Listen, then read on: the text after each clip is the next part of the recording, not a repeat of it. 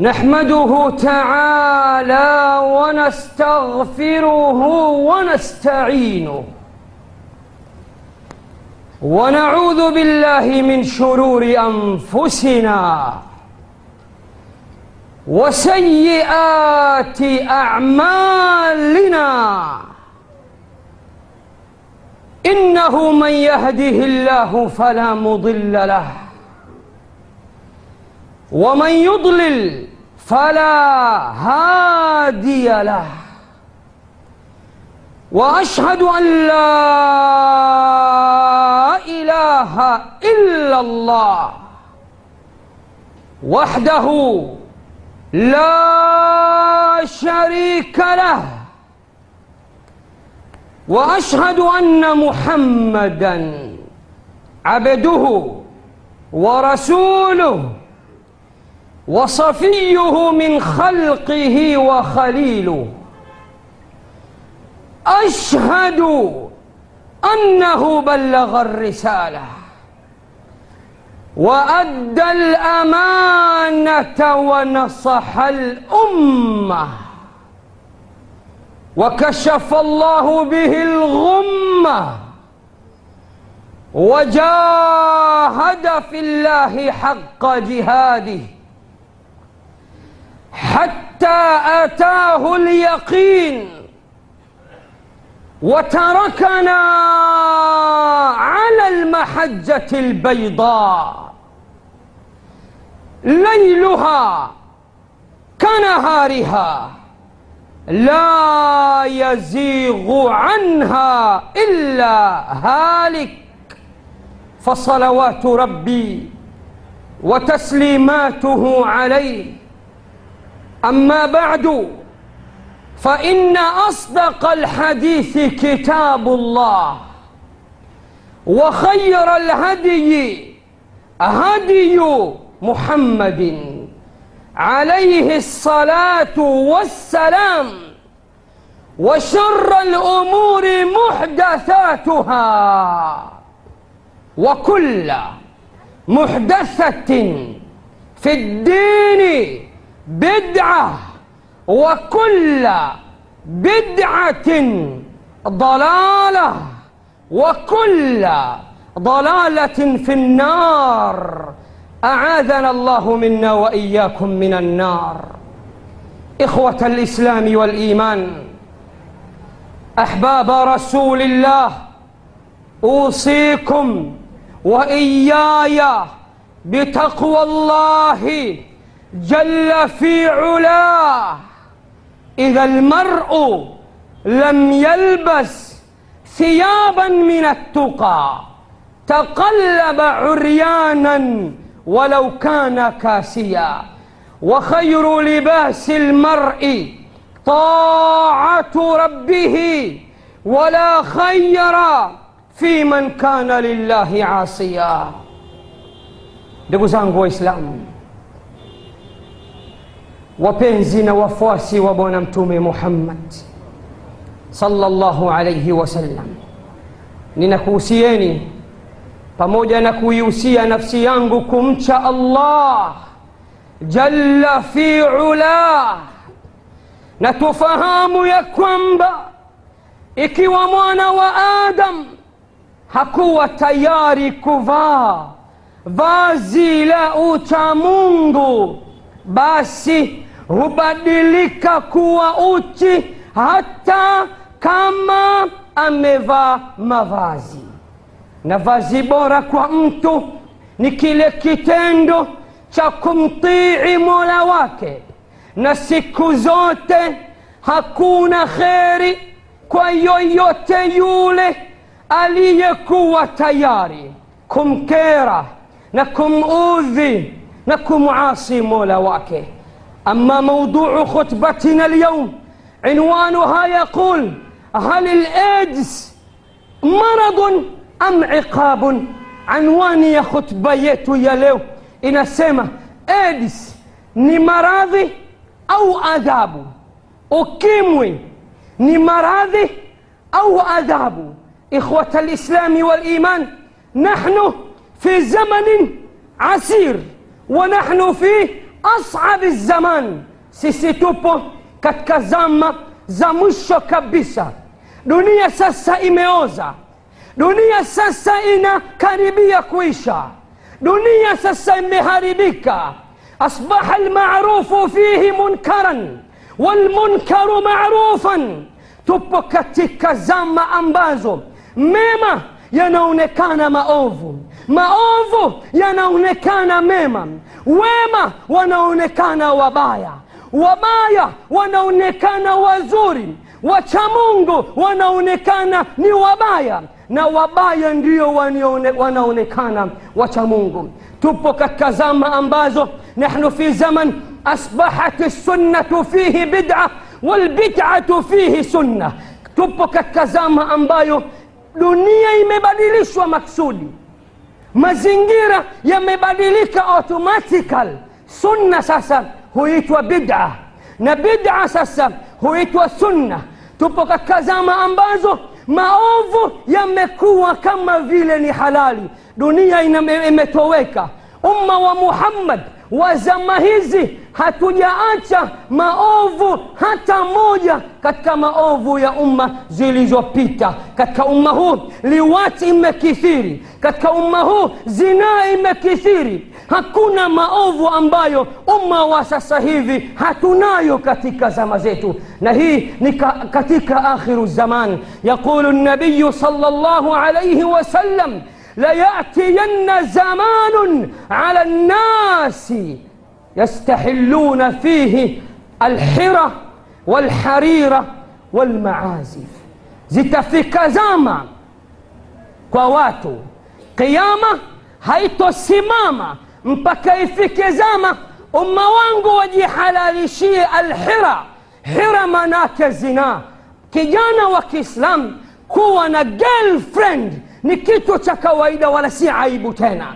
بنتي وكيسلام kuwa na boyfriend ni kitu cha kawaida na si aibu tena watoto wa zinaa wamekithiri mitaani na zinaa sasa imekuwa ni kitu cha kawaida fainna lillah wa inna ilaihi rajiun haitosimama qiama mpaka ifike sehemu zinaa ionekane kama kitu halali mpaka umma wangu wajihalalishie zinaa na wajihalalishie mavazi ya hariri na miziki na nyimbo iwe ni halali na kitu cha kawaida sadakta ya rasul llah tasadakta ya nabiy llah umesema ukweli kabisa ewe mtume muhammad sallallahu alaihi wasallam leo tunaishi na ukimwi al-AIDS katika lugha ya kiarabu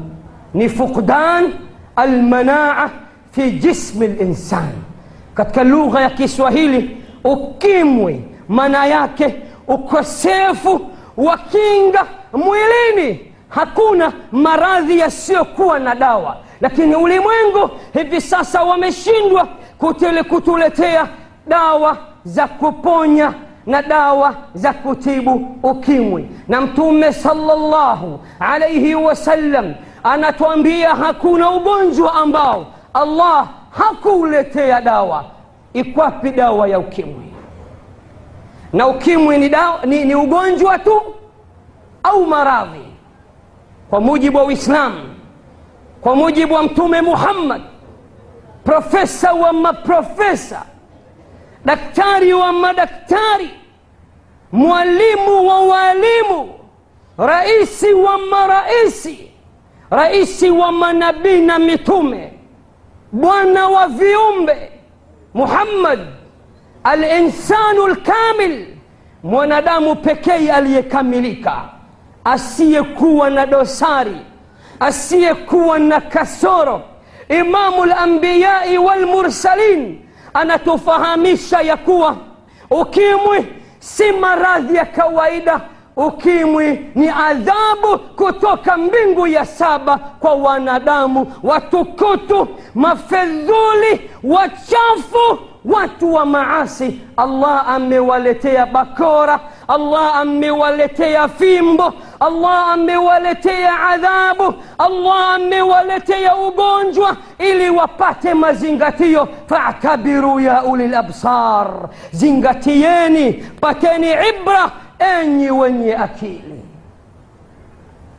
كتك حديث ينبايو أما يبكي الإمام ابن ماجه نا الإمام الحاكم نا أما الصحيحيش الإمام الألباني. كتك صحيح الجامع hadithi nambari 7978 7978 katika sahihu ljami nenda katazame nenda kachungulie utatazama hadithi hii namna gani ilivyokuwa sahihi takriban karne kumi na nne zilizopita miaka alfu moja na mia nne zilizopita mtume muhammad sallallahu alaihi wasallam alishatabiri ya kuwa allah ataleta ukimwi allah ataleta aids ameshasema sikiliza ewe marekani sikiliza ewe uingereza sikilizeni umoja wa mataifa pamoja na kujidai nyinyi mna nguvu mtume muhammad anasema aids itakuja. Ukimwi itakuja na mtashindwa kuiponyesha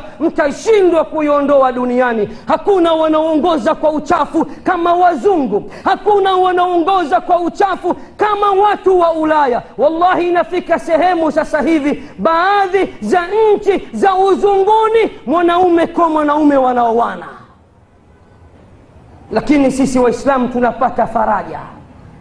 Ndoa zile hazijawahi kufungwa katika msikiti ulaya kote. Ndoa zile zinafungwa makanisani. Na nyinyi ni mashahidi. Vyombo vya habari vimetuonyesha mno. Nenda katika mitandao. Mwanaume na mwanaume ndoa zao zinafungishwa ndani ya kanisa na wazungu wanaona ni kitu cha kawaida ni zama ambazo liwat imekithiri. Na umma wa muhammad subhanallah tumeingia kuwaiga wazungu. Cd za x cd za maasi zimekithiri. Nchi zetu za afrika wanasema marufuku kuuza zile cd lakini wakubwa wanajua cd zinapatikana wapi na hawafuatilii. Kazi zao wanafuatilia cd za mashekhe shekhe fulani kaongea nini? Wanafiki wakubwa nyinyi ikiwa kweli mnataka utamaduni mnataka tabia njema utamaduni wa kiafrika tafuteni cd zinazouzwa za michezo mibaya na nyinyi viongozi wa kiserikali wa kitanzania wa kikenya wa uganda wa burundi wa rwanda east africa nzima mnajua zile cd zinauzwa wapi hamshughuliki nazo kazi yenu mnafanya upekuzi katika cd za mashekhe ndugu zangu subhanallah mtume sal llahu alaihi wasallam anasema idha raaitum rajula yamalu amala qaumi lutin faqtulu lfaila walmafula mkimwona mtu anafanya amali ya qaumu lut anaingilia mwanaume mwenzake. Au yeye anaingiliwa muuweni anayefanya na anayefanywa. Vijana wa kiislamu siku hizi na wao kuna mashoga. Anti abu anti mudi anti said anti fulani. Wanadhalilisha majina ya kiislamu. Wanadhalilisha majina ya masahaba wa mtume muhammad wanatembea kama wanawake wanatembea vidole wanavikunja kunja na yeye anatamani mungu angelimuumba kuwa mwanamke. Fainna lillahi wa inna ilaihi rajiun. Nategemea usalama wa dunia. Dunia haitopata usalama kwa mtindo kama huu. Ikiwa kuna mashoga katika afrika yetu wamejaa tanzania wapo kenya wapo uganda wapo duniani kote wapo wapigwe vita watu kama hawa ambao yuko tayari kuingiliwa na mwanaume mwenzake. Allahu akbar. Allah aliangamiza qaumu lut. Aliwatumia askari wawili tu. Jibril na mikail. Serikali zetu za afrika leo ikitaka kwenda kuangamiza sehemu gari ishirini thalathini hamsini za ffu askari zaidi ya mia tano wanatumwa sehemu. Allah anatuma askari wawili jibril na mikail peke yao. Wanaambiwa piteni kwa ibrahim mkampe habari njema sasa tutampa mtoto na watoto wa kiume. Mkitoka kwa ibrahim nendeni qaumu lut vijiji saba muvibebe kama godoro. Vijiji saba muvibebe kama chapati. Fikisheni mpaka mbinguni alafu geuzeni kama chapati قوم لوط. صوم القرآن تقف. لوط اليانبيو فأسر بأهلك بقطع من الليل. ولا يلتفت منكم أحد إلا امرأتك. ولبوفيكا وكاد يكتك أمبيل لك بندم. كتك السورة يا وندم. جبريل ألي أن الله kaja katika sura kijana hensa mzuri kabisa. Na mikail wakaingia katika kijiji cha nabi lut alaihi ssalam wakaenda katika nyumba ya nabi lut alaihi ssalam mke wa, wa nabi lut alishiriki na yeye. Alitoa tangazo. Kuna wachumba wameingia. Wanawake walikuwa si dili za mazile hawataki wanawake. Mpaka lut anawambia haulai banati hunna ataharu lakum kama mnataka tu kuoa kuingilia njoeni niwaozeshe mabinti zangu muwaoe wakamwambia wewe unajua sisi hatuna stimu na wanawake stimu zetu sisi ni wanaume tu. Lut hakujua kama huyu ni jibril. Lut hakujua kama huyu ni mikail. Waliingia malaikatu rrahman katika umbile la binadamu. Parapanda ikapigwa kengera ikapigwa kijiji kizima kikakusanyika katika nyumba ya nabi lut alaihi salam. Wanataka kuvunja mlango wa lut waje wawachomoe wanaume wawili vijana wawili ili wawaingilie. Wanataka kumwingilia jibril alaihi salam. Wanataka kumwingilia mikail alaihi salam.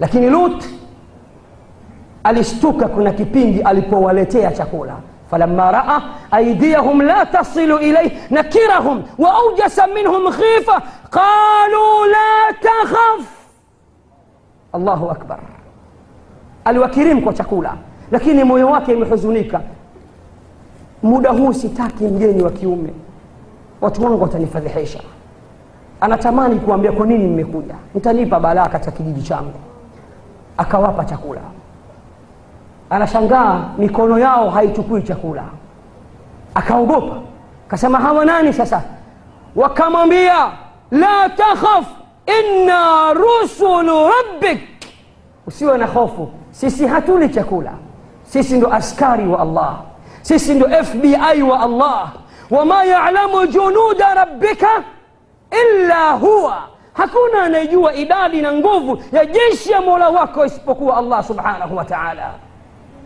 كسورة الأنبياء الله نوصف ملائكة أنا سيما يسبحون الليل والنهار لا يفترون ونمسبح الله وسيكو نمتانا هوا جوكي ملائكة. سيسي هاتو لتكولا هاتو يمادي سيسي تومتوم وكواكو وشوغوبي. واتا وفنجم لانغو هوا تويزي. سيسي ميمي جبريل نهويني ميكائيني tutakuonyesheni leo. Lakini allah katuambia maangamizi kupindua ardhi yao iwe usiku wa alfajiri. Sio taimu hii. Sisi tumekuja tu waje kwa wingi walete ufedhuli na ghasia zao tuendelee kuwa kuhifadhi majina yao tuendelee kuwawekea madhambi yao we acha tu. Wanavunja mlango lut anazuia mlango kwa ndani wao wanasukuma wanamzidi nguvu. Jibril amenyanyuka akiwa katika sura ya binadamu. Alipofika tu aliwafanyia mkono hivi tu. Aliwapangusa kwa mkono wake wakawa vipofu wote hawaoni tena.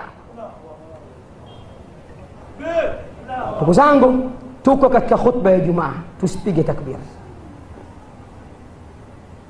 allah anamwambia faasri biahlika biqitain min allail chukua watu wako usiku wa manane wala yaltafit minkum ahad mkiondoka mbele nyuma msigeuke tena illa mraatak isipokuwa mke wako na yeye ni muovu tutamwangamiza kama tutakavyowaangamiza hawa watu wote innahu musibuha ma asabahum inna mawidahum lsubuhu alaysa lsubuhu biqarib ile time tuliyopewa ya kuangamiza ni asubuhi. Na asubuhi inakaribia ewe lut. Chukua watu wako ondoke ewe lut. Alfajiri adhana ya kwanza tayari. Time ya maangamizi imeshafika ewe lut. Alipoondoka lut na watu wake falamma jaa amruna. Adhabu yetu ilipokuja angalia askari wawili wa allah makomando wawili wa allah wamechukua vijiji saba kwa mikono yao. Jaalna aliyaha safilaha. Tumeigeuza ardhi ile. Juu tumeifanya kuwa chini na chini tumeifanya kuwa juu. Wanawachuoni wa tafsiri wanasema ardhi ilibebwa. Wakulima wanalima hawajui kama ardhi imebebwa ardhi imebebwa nyumba zimesimama hazijavunjika. Shughuli zinaendelea wanyama wanaendelea kutembea. Mpaka ilipofika mbingu ya kwanza ya duniani malaika wa mbingu ya kwanza walikuwa wakisikia kelele wanasema leo vipi? Mbona kelele za ardhini zinafika kwa nguvu sana huko juu? Hata wao hawajui kumbe ardhi ilisogezwa karibu na wao. Jaalna aliyaha safilaha وامطرنا عليها حجاره من سجيل منضود مسومه عند ربك وما هي من الظالمين ببعيد pamoja na kugeuzwa ardhi saba lakini allah anasema pia aliwaletea mvua ya mawe kutoka motoni anasema adhabu kama hii ya kupindua ardhi ya mitetemeko ya ardhi ya kuvunjika kwa majumba adhabu mbalimbali zitaendelea kuwafikia kila atakayefanya dhulma kama hii walioifanya watu wa nabi lut alaihi ssalam ndugu zangu ifike sehemu sasa tumwogope allah subhanahu wa taala. Nilipata kuwahoji baadhi ya vijana wa kiislamu ambao allah amewahidi wakati nawauliza sababu ya kukithiri kwa liwat ni nini kijana mmoja anasema shekh mi ntakwambia na lakini dini imetukataza tusieleze ya nyuma. Mi nakwambia ili uweze kuwafikishia dawa watu. Wallahi sometime waweza kumchukua mwanamke yeye mwenyewe akakupa masharti umgeuze mwingilie kwa nyuma. Wewe hutaki. Wanawake wenyewe wengine ndio wanataka kufanywa vile. Na kuingiliwa kwa nyuma sasa imekuwa ni dili kuliko hata mbele mombasa imeharibika. Dar es salaam inanuka. Kampala inakaribia kuangamizwa. Leo watu wanaja, wanawake wanajiuza usiku saa nne usiku ya leo. Tembea katika mitaa fulani barabarani waziwazi wazi kabisa. Mabinti wamevaa nguo fupi kabisa wanajiuza. Wakiona magari ya watu wanakaa barabarani wanasimamisha. Inna lillahi wa inna ilaihi rajiun. Serikali zetu mko wapi hizi si tamaduni za kiafrika. Hii si tabia nzuri. Kwa nini mnawachia? Wanawake wanajiuza waziwazi. Tunategemea rehma za allah. Uchumi wa nchi zetu zipande amani za nchi allah atuletee. Baraka za allah zitufikie. Haya yote tunayoyatamani afrika haiwezi kuja ikiwa kuna maovu kama haya alafu hakuna raisi ambaye anashindwa kusema haya yote stop na wanaofanya hivi wakamatwe mara moja ndugu zangu waislamu ukimwi ni adhabu kutoka kwa allah na wala si maradhi ya kawaida hadithi aliyopokea limamu alhakim katika almustadrak na alimamu ibnu maja katazame katika sahihu ljami ya alimamu lalbani ameipitisha kwa nambari 7978 mtume salllahu alaihi wasallam anasema ya mashara lmuhajirin enyi masahaba wa makka khamsu khisalin mambo matano madhambi matano maovu matano audhu billahi an tudrikuhunna mimi namwomba allah awakinge nyinyi masahaba zangu haya mambo matano yasiwafikie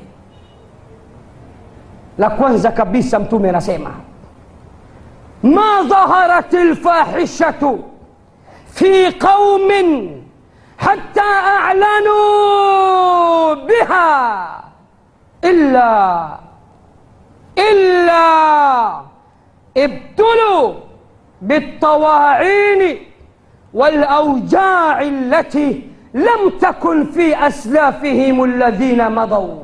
الله أكبر. إكفيك تايم إكفيك ستيجي واتو وكاو ما machafu وازي وازي wazi mpaka yanatangazwa ikiwa unampenda mkinge kwa salama كوندوم. Matangazo ya kondom wazi wazi sasa hivi. Kama unampenda endelea kumzini lakini tumia mpira. Usalama wako. Wanachohofia maradhi.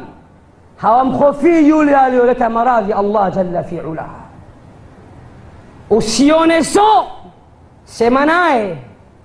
Usione aibu mtongoze tu picha zote zinaonyesha mwanamke na mwanaume ameshikana huyu anamkisi hisia za vijana wetu zinasimamishwa na haya mapicha yaliyopitishwa na afrika yetu hii. Waziwazi sasa hivi mpenzi na mpenzi imekuwa ni adi zinaa si aibu tena. Zamani watu wanajificha. Hajulikani nani mwanaume wake hajulikani nani mwanamke wake sasa hivi wanashikana wazi wazi wako pamoja wazi wazi mtume anasema itakapofika zinaa machafu maovu yakatendeka wazi wazi basi allah ataleta adhabu kutoka mbingu ya saba ikulu ya mbingu ya saba itakasirika italeta fundisho italeta adhabu italeta adabu illa btulu bitawain. Allah atawaletea magonjwa ya taun. Magonjwa ya tumbo.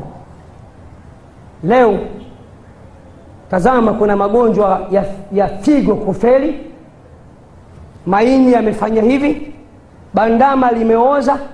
Utumbo unajikunja. Zama za masahaba magonjwa haya hayafahamiki kabisa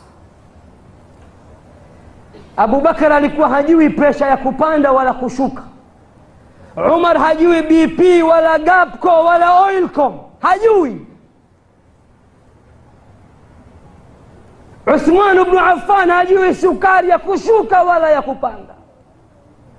Ali bnu abi hajui kensa ni nini. Wanasikia tu. Ni zama zilizosalimika. Ni zama ambazo allah alikuwa akihofiwa na akitiiwa kwanza kabisa allah atakuleteeni magonjwa mbalimbali walaujai lati lam takun fi aslafihim ladhina madau allah atawaletea magonjwa ambayo wale wema waliopita wa kabla yenu walikuwa hawazijui mojawapo ni ukimwi hawakuwa wenye kuzijua sababu ya kukithiri kwa ukimwi ndugu zangu ni zinaa ittaqullah. Mwogopeni allah. Ittaqullaha ya hukama afriqia. Mwogopeni allah yenye viongozi wa afrika. Katazeni zinaa wambieni atakayeonekana bichi anazini atakayeonekana anajiuza waziwazi. Ni jela miezi sita mwaka mmoja miaka miwili. Fanyeni hivyo kwa ajili ya usalama wenu kwa ajili ya usalama wa nchi zenu kwa ajili ya usalama wa ardhi zenu. Vinginevyo allah ataendelea kuwateremshia adhabu kutoka mbingu ya saba. Na nyinyi hamumwezi allah hata kidogo. Allah ndio bingwa wa mabingwa aliyenyanyua mbingu saba pasi na nguzo. Ndugu zangu mtume sal llahu alaihi wasallam hadithi aliyopokea nyingine alimamu alhakim katika almustadrak juzuu ya pili kwa nambari 43 anasema ma dhahara zina walriba fi qaryatin illa hallu illa ahallu bianfusihim adhab Allah, kijiji chochote kile ambacho zinaa itakuwa ni halali kwao, riba itakuwa ni halali kwao, hao ndio waliokaribisha adhabu za Allah katika kijiji chao. Alimamu Ahmad ibnu Hanbal katika kitabu chake cha Musnad Almusnad anapokea hadithi inna Allaha taala arsala Jibrila dhata yaum ila qarya min alqura an aqlib qaryata kadha biahliha. Allah amemtuma Jibril, komando mmoja tu wa kwake. Jibril safiru lambiya wa kabiru umanai wahyi sama. Jibril ndio mwenyekiti wa malaika, raisi wa malaika wa mbinguni kote. Jibril ndiyo balozi wa mitume na manabii. Jibril peke yake akiteremka anaangamiza dunia nzima kwa mkono mmoja tu. Allah anamsifu Jibril katika suratu Najmi, anasema allamahu shadidu lquwa. Mwalimu wa Muhammad ni yule mkali mwenye nguvu katumwa Jibril peke yake. Na wakati mtume anaondoka, aliulizwa Jibril ni balozi, utume umeishia kwako, atateremka tena duniani au basi khalas, atakuwa kazi yake ni mbinguni, huku chini hatoteremka? Mtume kasema ataendelea kuteremka. Kwa kazi gani? Ataleta wahyi? Kasema la, Jibril Allah atabadilisha sekta yake wadhifa wake, kazi yake itabadilika. Sasa hivi kazi yake ni kupeleka ujumbe. nazala bihi ruhu laminu ala qalbika litakuna min almundhirin bilisanin arabiyin mubin, ni wa kuleta wahyi kwa manabii na mitume. Lakini mtume anasema nitakapoondoka, Jibril ataendelea kuteremka. Wapi? Atakuwa katika wizara ya kuangamiza. Kazi yake itabadilika itakuwa ni kuangamiza. Mitetemeko inayotokea duniani, zalazil katika dunia hii, Jibrili ndiyo mtekelezaji. Nyumba ghorofa kumi ishirini zinaanguka duniani, Jibril, Jibril anapuliza, anaangusha.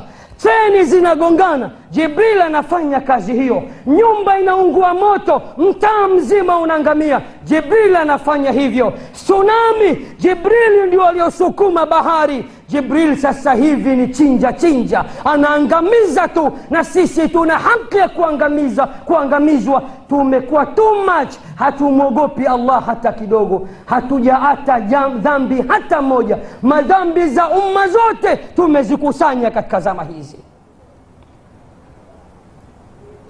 Aisha akastuka katika hadithi iliyokuja katika Sahihu al-Bukhari, anuhliku wa fina salihun ya Rasul Allah,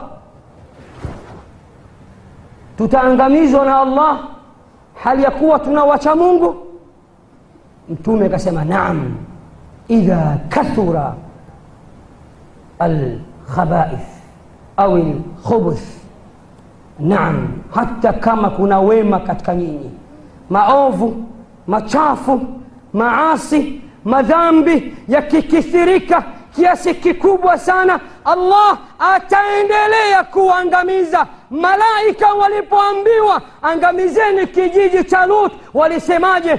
inna fiha luta, ya Rab, vipi tutaangamiza wakati nabii wako Lutu yuko nao? Allah anawajibu anasema, nahnu a'lamu biman fiha, mimi ninajua kwamba Lutu yupo, mimi nitampa Lut indhar nitampa Lut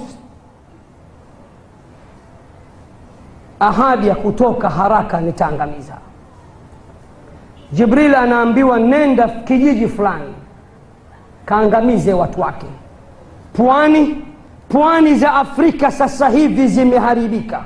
Nenda Zanzibar, katazame katika bichi ya Zanzibar, maovu yaliyoenea, na Waislamu tumekaa kimya serikali zetu zinaogopa Marekani inashindwa kusema marufuku tembea uchi katika bichi zetu. Nenda hapa Malindi, njoo hapa mombasa nenda dar es salama hakuna pahala ambapo maovu sasa hivi hayapo wazi wazi wallahi hawa viongozi wataulizwa siku ya kiama wana hisabu kali sana siku ya kiama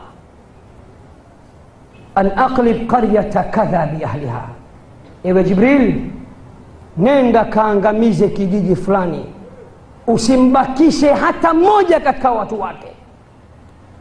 Jibril akasema ya rab inna fiha abdaka fulanan. Ya rabbi lakini yuko fulani katika waja wako. Fulani mcha mungu. Ni walii yule mtu wa ibada. Sisi malaika tunajua hafanyi maasi.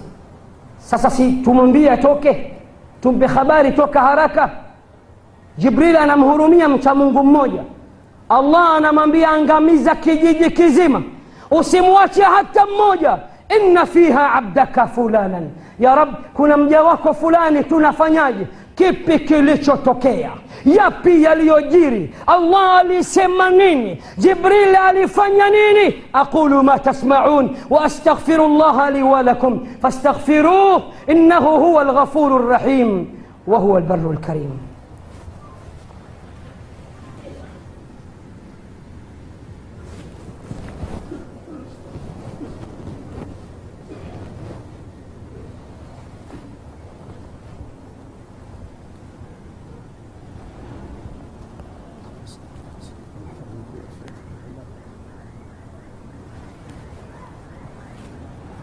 الحمد لله رب العالمين.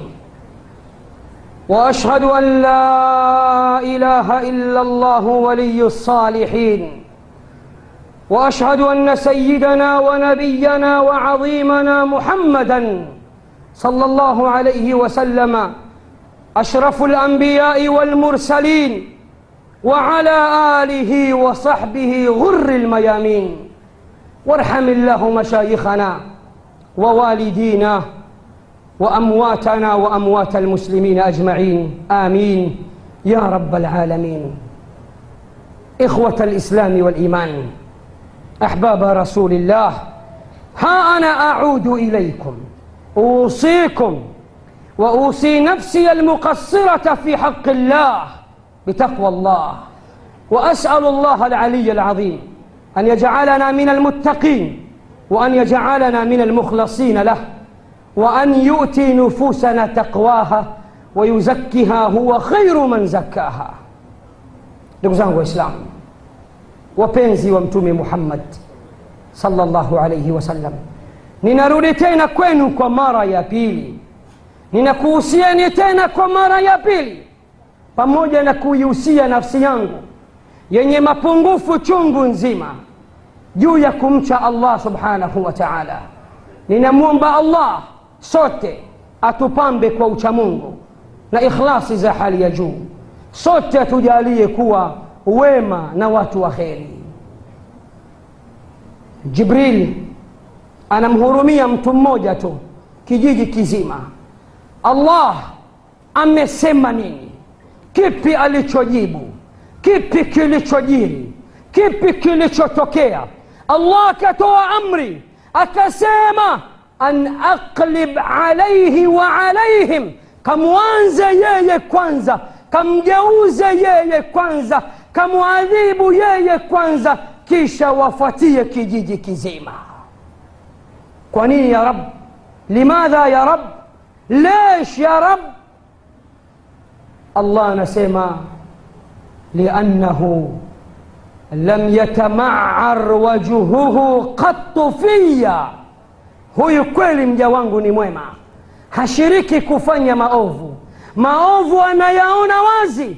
Hasemi hata mara moja kuyakataza. Hajawahi kuchukia moyoni. Hajawahi kukunja uso wake hata mara moja pindi anapoona watu wanavyofanya maasi ya kuniasi mimi لعن الذين كفروا من بني إسرائيل. على لسان داود وعيسى بن مريم. ذلك بما عصوا وكانوا يعتدون. ثم ماذا؟ كانوا لا يتناهون عن منكر فعلوه. ma kanu yafalun allah anasema wamelaaniwa watu wa bani israil kwa ulimi wa nabii daud na kwa ulimi wa nabii isa. Kwa nini? Kwa sababu ya ukaidi wao kwa sababu ya kumchalenji allah na mitume wa allah kwa sababu ya kuonyesha uadui waziwazi juu ya allah mitume wa allah na juu ya dini ya allah na juu ya maasi yao. Kanu la yatanahauna an munkarin faaluh. Bani israil walikuwa wanaona maovu waziwazi hawakatazani. Kila mmoja na shauri yake. Labisa ma kanu yafalun. Ndugu zangu wa mombasa msipokataza maovu msipotoa nasaha kwa vijana wa kiislamu kwa vijana wasiokuwa wa kiislamu kwa usalama wetu usalama wa ardhi yetu usalama wa nchi yetu tusipopiga vita maovu na machafu hawa mashoga tusipowashughulikia wallahi allah ataangamiza miji yetu fadamdama alaihim rabbuhum bidhambihim fasawaha allah alipoangamiza watu wa nabii saleh wengine walikuwa wacha mungu hawakumchinja yule ngamia waliochinja ni wengine lakini adhabu ya allah ilipokuja adhabu iliwaenea iliwa watu wote katika suratu attauba allah anasema wattaquu katika suratu lanfal allah anasema wattaquu fitnatan la tusibanna alladhina dhalamu minkum khasa ogopeni adhabu ya allah ogopeni iqabu ya allah ogopeni maangamizi ya allah atakapoamua kuwaletea haitowapata wale waliodhulumu nafsi zao peke yao hata nyinyi wacha mungu itakupateni ukimwi ndugu zangu ni adhabu ulimwengu musikie. Uandishi wa habari mwandike. Dunia isikie. Kupitia katika mimbari ya luta hapa hapa mombasa sikiliza vizuri popote duniani ulipo. Tunasema kama waislamu tunasema kama wafuasi wa mtume muhammad tunasema kama watu wa kitabu na sunna kwa mujibu wa uislamu kwa mujibu wa qurani kwa mujibu wa sunna za mtume muhammad salllahu alaihi wasallam ukimwi si maradhi tu kama maradhi mengine. Ukimwi ni special adhabu kwa waovu kwa wachafu kwa watu wa maasi kwa watu wa zina wa uzinzi kwa watu waliwat, na si ukimwi peke yake bali kuna magonjwa mengi siku hizi ya dhakari kupata vidonda. Dhakari inapata hata usaha. Wenyewe tunaita tanzania gono kisonono magonjwa mengi yanatokana na zinaa. Na hata wao watu wa dunia na madaktari wao feki wanasema zinaa asilimia tisina ukimwi asilimia tisini na tisa inapatikana kwa njia wenyewe wanaita ya kujamiiana si kujamiiana kwa njia ya zinaa kwa njia ya machafu na maovu. Leo wanaita waafrika tazama mlivyokosa aibu mlivyokosa aibu enyi waafrika mnaona aibu hata kusema zinaa? Mnaona aibu? Eti ngono ngono ngozi yako itababuliwa siku ya kiama ndani ya moto wa jahannam kulama nadhijat juluduhum badalnaha juludan ghairaha liyadhuqu ladhab haiitwi ngono inaitwa zinaa katika suratu alisra wala taqrabu zina naha llahu an qurbi zina qabla alzina bidhatiha wa binafsiha allah amekataza kuikurubia tu kabla ya zinaa msikurubie zinaa akasema. Manake nini? Msitazame cd haramu.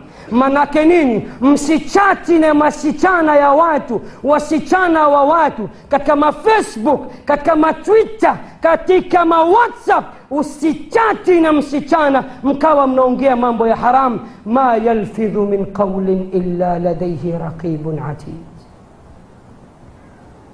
malaikatu rahman wanaandika chatting zako zile. Hai mambo vipi? Poa. Waitwa nani? Naitwa fulani. Mashallah jina lako zuri kama we mwenyewe. Taratibu. Ndio maneno yao. Sisi ni vijana tunawajua. Tunapitia tunaona. Wanavyochati.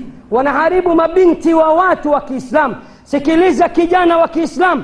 Ikiwa una dada nyumbani acha kutongoza binti wa kiislamu ikiwa una mtoto wa kike acha kutongoza mtoto wa kiislamu ikiwa una mama una shangazi una khala acha kutongoza mtoto wa kiislamu katika musnad alimamu ahmad amepokea hadithi anna fatan min alansar kijana mmoja wa madina alikuja kwa mtume siku moja ya rasulllah idhin li bizina idhan li bizina ya rasulllah mimi na mtihani. Siwezi kukaa siku nzima bila ya zinaa. Naomba mimi peke yangu niruhusu kufanya zinaa. Niko tayari kwenye jihadi kuwa mstari wa kwanza. Niko tayari kwenye kila jambo mstari wa kwanza. Zinaa tu special peke yangu niachie. Mimi ndio starehe yangu. Akina umar wamesimama na mapanga wanataka kumpiga. Hana aibu hana adabu anamwambia mtume maneno kama haya. Mtume akasema mwacheni. Sogea akasogea. Sogea tena akasogea. Magoti yake yaliposhikana na magoti ya mtume alimwambia atardahu liummik una mama nyumbani? Akasema naam. Waonaje mama yako na wewe akitoka nje akaziniwa na mwanaume utaridhika akasema la haiwezekani. Mama yangu mintaua kabisa kama mama yangu atafanya kitu kama hicho atardahu liukhtik dada yako utaridhika akifanywa hivi akasema la atardahu libnatik binti yako utaridhika akifanywa hivyo akasema la atardahu liammatik walikhalatik shangazi yako anti yako mama yako mdogo wakifanya hivyo utaridhika akasema la mtume akamwambia kadhalika nnas vile vile watu ujue binti utakayemchukua ukamchafua ukamwingilia ukamchezea ukamfanya unavyomtaka binti wa kiislamu ukamharibia heshima yake ukamvuvua baibui lake. Mwingine maskini hajawahi kufanya mambo yale. Bikira ukamtoa wewe anaogopa unamwambia hamna tabu utazoea tu taratibu taratibu tu. Na wewe mama yako atafanywa vile.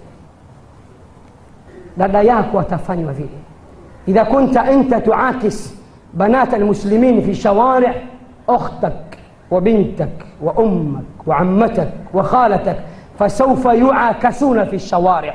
إكي وكازي لك جوبلس أكي بيتا بنتي أنت وبنديزا بانا هجامبو أنت وميتا أنت بعدو ومتاكا أنت ياكو. تزامو الفوتشانغاني كيوا ويوي مزنيف سيستا هجامبو ومتاكيانيني سيستا ياكو. وكاتي ويوي ومويتا سيستا هجامبو dada yako akitoka na yeye atapatikana kijana barobaro atamsumbua kama tadinu tudan unavyofanya ndivyo utakavyolipwa alimamu shafii anasema man zana bialfai dirhami في بيته يزنى بغير الدرهم من زنى يزنى به ولو بجداره لو كنت يا هذا لبيبا فافهمه إن الزنا دين إن الزنا دين فإن اخترضته كان الوفى من أهل بيتك فاعلمي atakaizini kwa pesa matajiri wa kiislamu leo mtu anapata pesa akishapata pesa anamuasi allah watu wanakwenda nje kutafuta wanawake india dubai mahong kong wanakwenda kutafuta kuzini tu na wanawake kisa ana pesa ndani ana mwanamke mwema. Wallahi tunadhulumu hawa wake zetu. Wallahi wanaume tunadhulumu wanawake sisi. Wallahi mtu ana mke mzuri mke wake mcha mungu mke wake sura yake nzuri mke wake mzuri wanawake wanamsifu fulani. Ana mke mzuri mashaallah uzuri wa mke wake haoni. Ana nyumba ndogo ameshikwa na hawara. Sura ile hawara ukioanisha na sura ya mke wake tofauti kabisa mpaka wajiuliza kampendea nini huyu? Huyu aweza kuwa hausgel wa mke wake. Ndio anampenda. Anamnunulia saiti kiwanja anamnunulia gari anampa mapesa.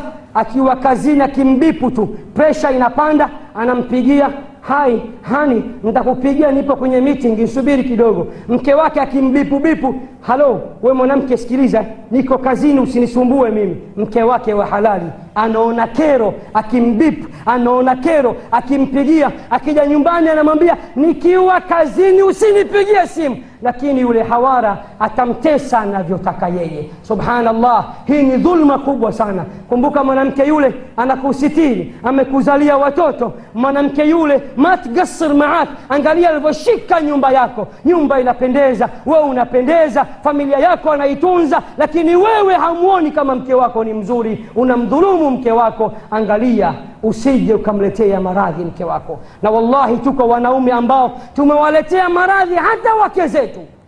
Allahu akbar. Atakaizini kwa mapesa kisha na pesa anaweza kumchukua mwanamke anayemtaka imamu shafi anasema nyumbani kwake ataziniwa bure bure bila shilingi.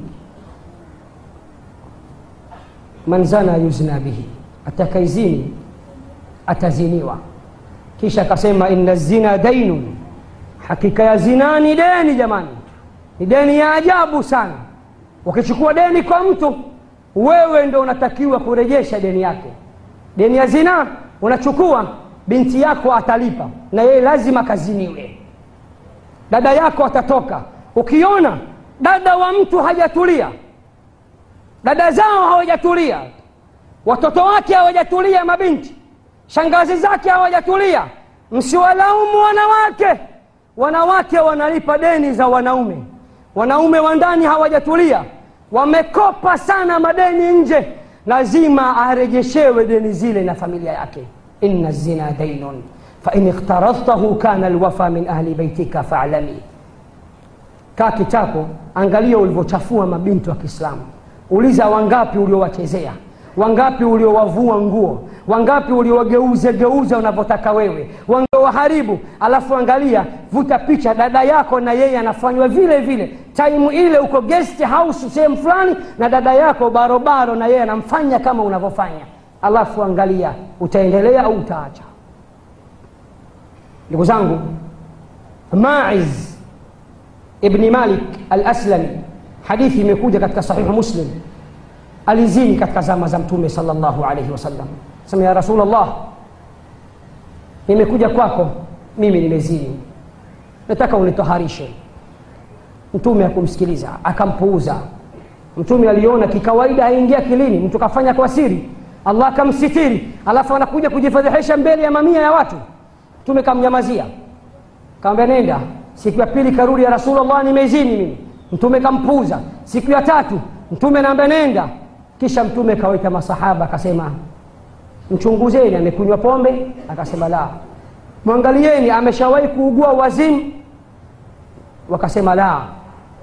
Mtume akasema basi huyu ni mcha mungu وشامونغو مملئته والذين إذا فعلوا فاحشة أو ظلموا أنفسهم ذكروا الله فاستغفروا لذنوبهم. ومن يغفر الذنوب إلا الله ولم يصروا على ما فعلوا وهم يعلمون. مجاسفة وشامونغو أتكا بوفانيا ماوفو. كازيني. كازيني. لكن أنا بوفانيا ماوفو. أنا ليا. أنا جوتا. وأنا بوفانيا ماوفو. نمتافو wakadhulumu nafsi zao. Haraka kabisa wanamkumbuka allah wanamtaka allah msamaha na wanajua ya kuwa hakuna wa kuwasamehe isipokuwa allah na hawaendelezi tena yale maovu. Sio anatubu kesho anarejea tena. Anatubu kesho anarejea tena. Huyu inaonekana tauba yake ya, ya, ya mwanzo ilikuwa ni feki haikukubalika. Mtume alisema mchimbieni.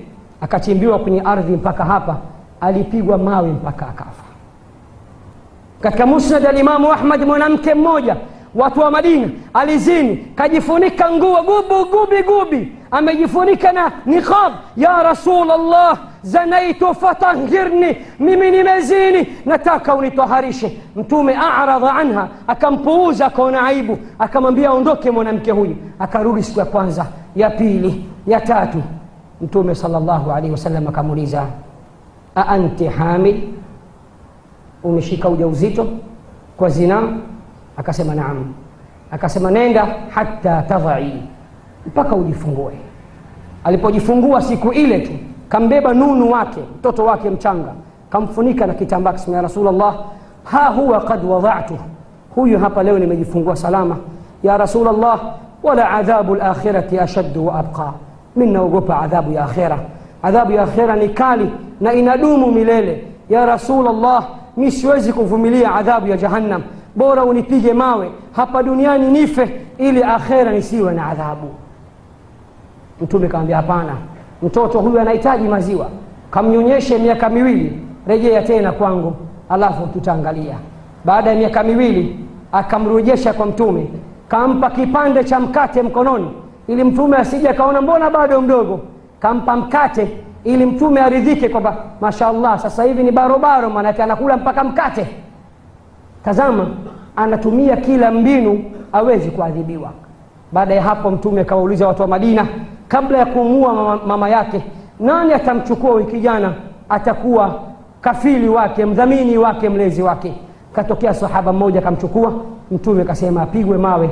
Akapigwa mawe wa mwisho kumpiga jiwe la mwisho khalid ibnu lwalid saifullah jiwe la mwisho aliompiga ubongo wake uliosambaratika katika ardhi na akamlani akasema laana za mungu mwanamke hana haya mpaka anakuja kwa mtume anasema nimezini kazini mara nyingi sana inaonekana mtume akakasirika mtume kaghadhibika akamwambia usimlani ewe khalid usithubutu kumlani ewe khalid wallahi ametubia toba laqad tabat taubatan lau wusiat fi sabina min ahli lmadinati lau wasaathum toba yake aliyotubu ni kubwa sana. Lau toba yake ikienezwa kwa watu sabini katika watu wa madina itawatosha. Khalid hauoni kujileta mwenyewe kwangu na kusema nimezini nataka niadhibiwe nipigeni mawe mpaka nife. Hauoni hii ni toba tosha? Amru ibnu lmaimun katika sahihu lbukhari anaeleza sahaba mtume zama za ujahilia anasema raaitu qirda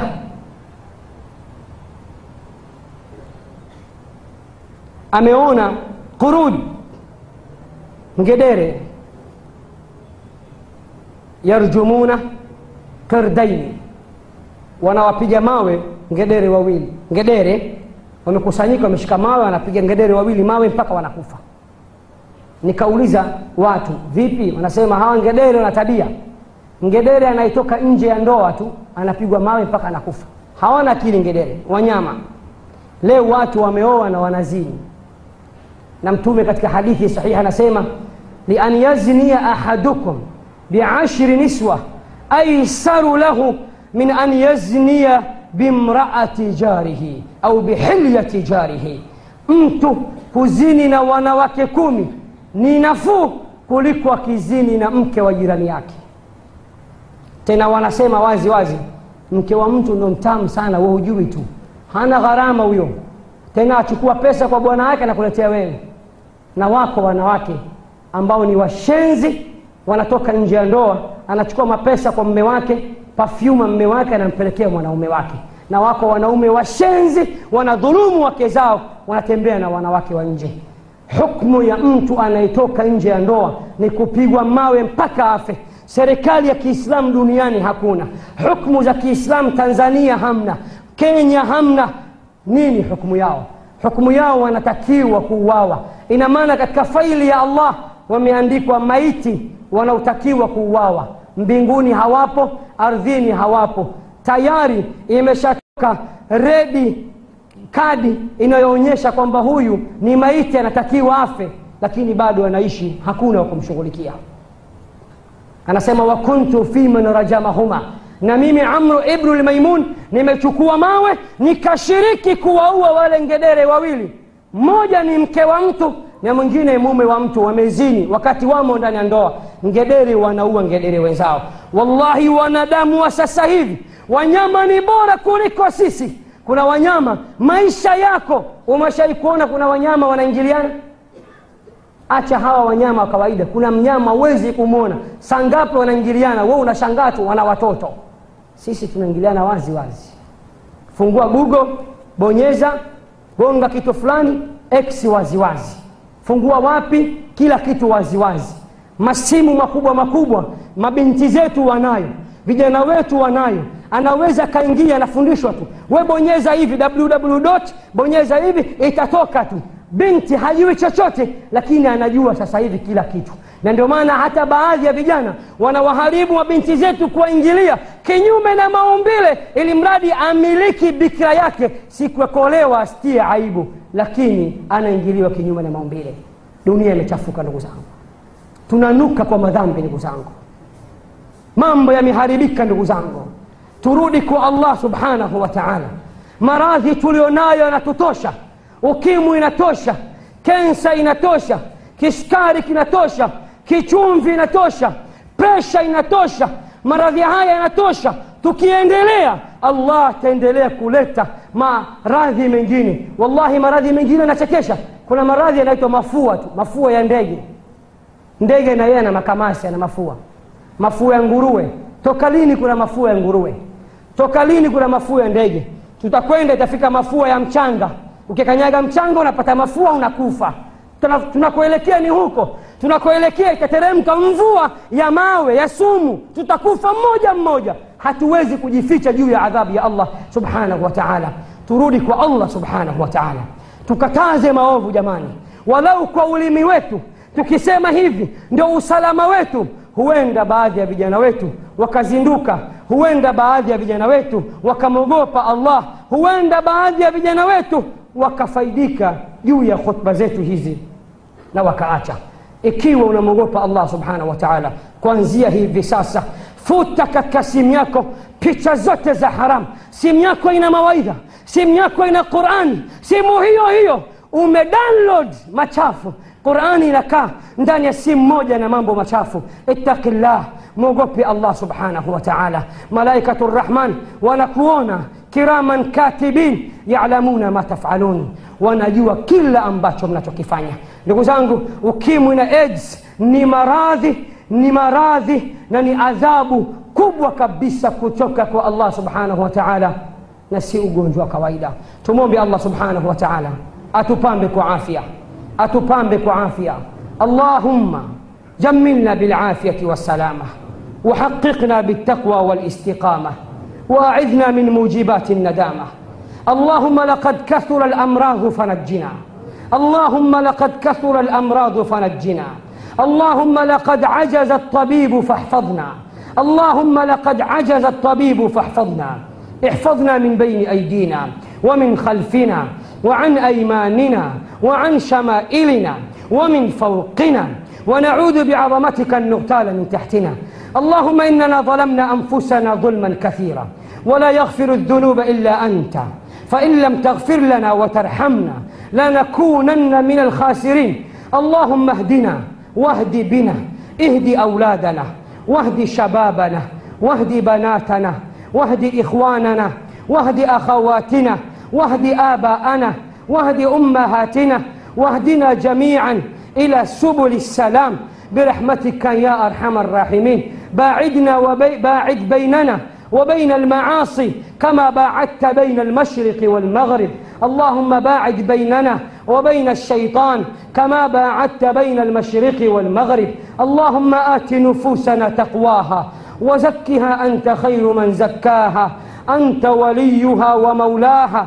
اللهم لا تؤاخذنا مما يقول الناس فينا. واجعلنا خيرا مما يظنون. واغفر لنا ما لا يعلمون. إننا ظلمنا أنفسنا ظلما كثيرا. ولا يغفر الذنوب إلا أنت. فإن لم تغفر لنا وترحمنا لنكونن من الخاسرين. برحمتك يا أرحم الراحمين. استرنا واستر علينا. وتقبل من منا توبتنا. يا تواب تب علينا. يا تواب تب علينا يا تواب تب علينا لا تمتنا إلا وأنت راض عنا. اللهم لا تمتنا إلا ونحن قد تبنا إليك إلا ونحن قد رجعنا إليك. ردنا إلى الإسلام ردا جميلا وردنا إلى الكتاب والسنة ردا جميلا. وردنا إلى العقيدة الصحيحة السليمة. ردا جميلا برحمتك يا أرحم الراحمين. اللهم صل وسلم وزد وبارك على نبيك ورسولك وعبدك وحبيبك محمد صلى الله عليه وسلم. كما صليت على إبراهيم وعلى آل إبراهيم في العالمين إنك حميد مجيد. سبحان ربك رب العزة عما يصفون. وسلام على المرسلين والحمد لله رب العالمين عفوا ndugu zangu ikiwa khutba imechelewa wallahi kuna aya chungu nzima nimeziacha hadithi chungu nzima nimeziacha ikizungumzia maradhi haya na maovu haya ya zinaa na liwat ونسأل الله السلام وأقيم الصلاة